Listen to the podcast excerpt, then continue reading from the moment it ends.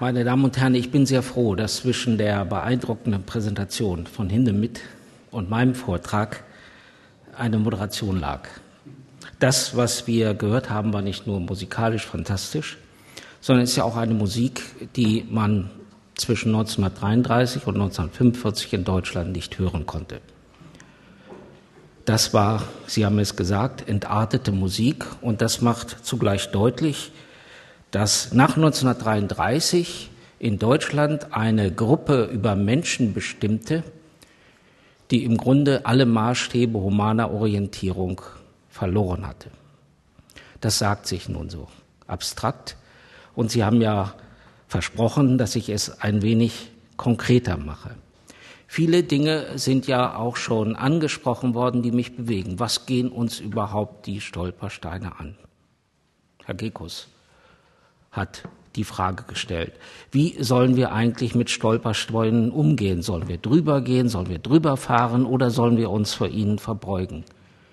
Das ist ja eine Auseinandersetzung, die durchaus Gemeinderäte, Wohnungseigentümer, Hauseigentümer beschäftigt. In München gibt es keine Stolpersteine mit Gründen, die ich durchaus nachvollziehen kann, weil die Vorsitzende der jüdischen Gemeinde, Frau Knobloch, sagt, Sie kann sich nicht vorstellen, dass man Erinnerungssteine in den Dreck der Straße legt.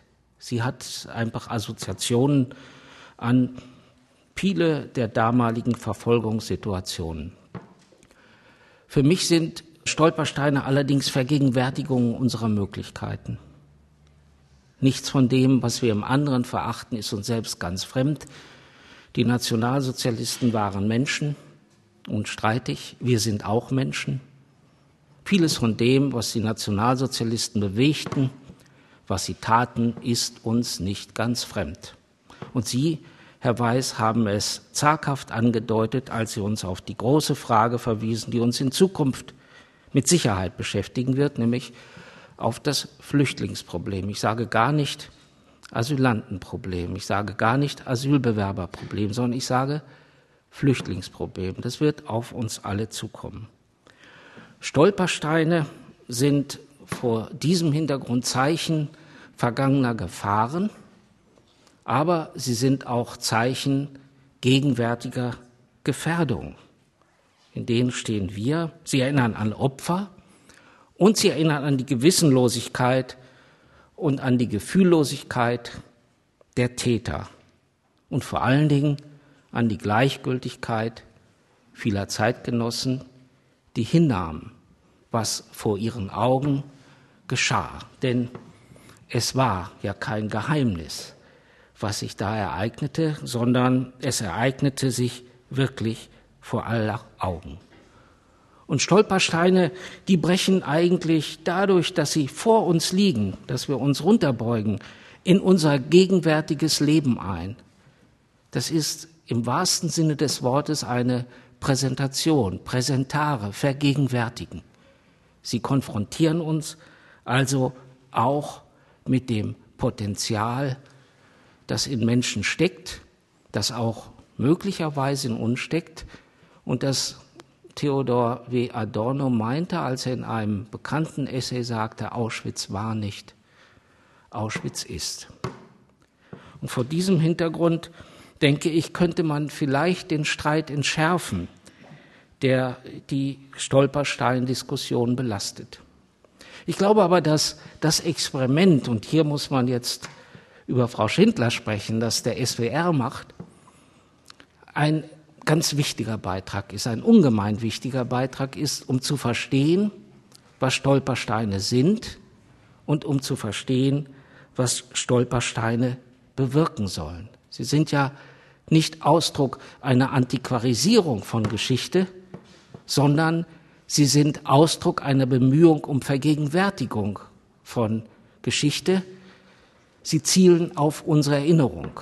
Sie zielen auf unsere Vorstellungskraft. Sie stellen uns die Frage, sie konfrontieren uns mit dem Problem, was war hier eigentlich los?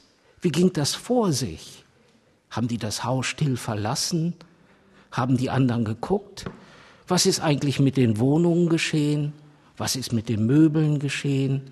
Wurden die verkauft? Wurden die zerstört? Wurden die verschenkt? Und dann kommen wir zu einem Problem, wie gesagt, was sehr, sehr nah an unseren Gegenwärtigkeiten sind, denn diese Möbel wurden in der Regel verwertet von Kommunalverwaltungen, von Arbeitsämtern und nicht zuletzt von Finanzämtern, die kleine Anzeigen schalteten und einluden die Bevölkerung, sich an der Ersteigerung dieser Möbel zu beteiligen. Das klingt nun relativ trocken, relativ abstrakt. Im Baden, hier im Südwesten, haben wir wahrscheinlich zum ersten Mal Erfahrungen mit Deportation gemacht. Im Sommer 1940 wurde Frankreich niedergerungen. Es kam zu einem Waffenstillstandsvertrag und in diesem Waffenstillstandsvertrag war ausgemacht, dass Elsass und Lothringen, die Baden zugeschlagen wurden, judenfrei zu übergeben seien. Der Gauleiter, der hier in Baden herrschte, der wollte die Gelegenheit beim Schopfe ergreifen und wollte Baden und Teile von der Pfalz auch judenfrei machen. Und so wuchs im Grunde oder so entstand der Entschluss in Berlin, doch einmal ein Experiment zu machen, ein Deportationsexperiment zu machen. Wenige Wochen Vorbereitung reichten. Die Polizeidienststellen, die Kommunalverwaltung wurden informiert. Sie wurden gleichzeitig zur höchsten Geheimhaltung angehalten. Und dann, dann schlug im Oktober 1940 die Gestapo, die Polizei, die Kommunalverwaltung zu. Juden, die auf Listen standen hier in Baden, hatten zwei Stunden Zeit, einen Koffer zu packen, eine ganz begrenzte Zahl von Mitteln mitzunehmen. Dann wurden sie abgeholt. Die Gestapo registrierte sehr genau, was passierte und war selbst überrascht, wie widerspruchslos, wie widerstandslos sich Juden deportieren ließen und wie gefühllos die Umgebung dieser Juden darauf reagierte. Immer wenn sie nach Karlsruhe kommen und sie benutzen da den dunklen Tunnel am Bahnhof, den kleinen Tunnel, dann denken sie daran, hier hat man tagelang Juden zusammengehalten ehe man sie dann in die Züge gesetzt haben, die nach Frankreich geschickt wurden, ohne dass die französischen Eisenbahnbehörden überhaupt wussten, was da kam, ohne dass Vorbereitungen getroffen wurden, diese Juden, die abgeschoben wurden nach Gürs, nach Lemille, mit Nahrungsmitteln, mit Getränken zu versorgen. Viele Polizeidienststellen registrierten anschließend in ihren Tätigkeitsberichten, dass es einige Selbstmorde gegeben hätte. Einige Polizisten schrieben sogar, bedauerlicherweise hat es nur wenige Selbstmorde gegeben.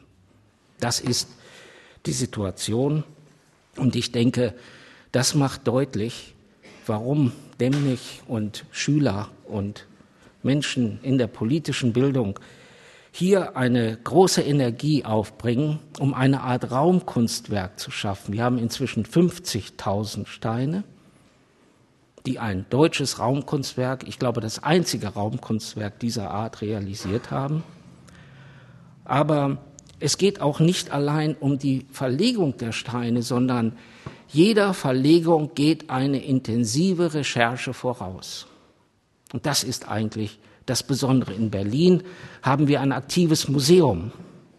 Ein aktives Museum. Das, was im Umkreis der Vorbereitung der Stolpersteinverlegung geschieht, das ist aktive Geschichtsarbeit, die nun nicht, ich sage es noch einmal, darauf zielt, ein gutes Gewissen zu machen, sondern die darauf zielt, zu beunruhigen. Und das haben wir nötig, denn das war keine historisch abgeschlossene Epoche. Nach 1945 haben die wenigen Überlebenden, wir hatten ja insgesamt 550.000 Juden in Deutschland, von denen 350.000 emigrieren oder konnten. Das heißt, sie wurden vertrieben. Aber das bedeutet auch, dass wir mindestens 150 bis 200.000 Juden verloren haben durch die nationalsozialistischen Verbrechen, durch ethnische Flurbereinigung, wie immer man das nannte. Aber ethnische Flurbereinigung, dieser Begriff, der bringt jetzt vielleicht in Ihnen etwas zum Schwingen, denn das ist ein Begriff aus den europäischen Konflikten. Srebrenica, das war eine ethnische Flurbereinigung. Und insofern, meine Damen und Herren, nehmen Sie es mir wirklich ab, nehmen Sie es den Schülern ab. Nehmen Sie es der Landeszentrale für politische Bildung ab und nehmen Sie es dem Hörfunk ab. Es ist nicht irgendwie eine Pflichtleistung, die wir erbringen, sondern es ist eigentlich eine richtig quälende historische Auseinandersetzung, eine Aufarbeitung im wahrsten Sinne des Wortes, die uns vielleicht auch das Gefühl vermitteln kann, dass wir nach wie vor gefährdet sind, gefährdet sind durch Gefühllosigkeiten, durch Gewöhnung, die wir uns leisten. Und insofern, insofern bin ich wirklich froh, dass junge Menschen, und Sie haben ja dieses äh, Projekt über die Ermordung Kranker erwähnt, wirklich Dinge aufgearbeitet haben, die nicht einmal wir als Historiker bis dahin so in den Griff bekommen haben. Und ich wünsche, dass diese Ausstellung nur ein weiterer Schritt ist.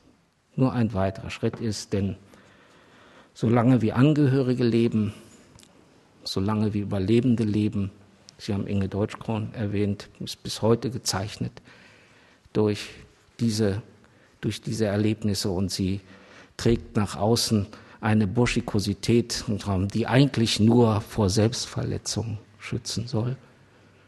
Denn ich bin ganz sicher, in dem letzten Augenblick, in dem diese Menschen, die das erlebt haben, ihre Augen schließen, werden sie an die Erlebnisse denken, die sie in ihrer Seele tief verletzt und vielleicht sogar zerstört haben. Vielen Dank.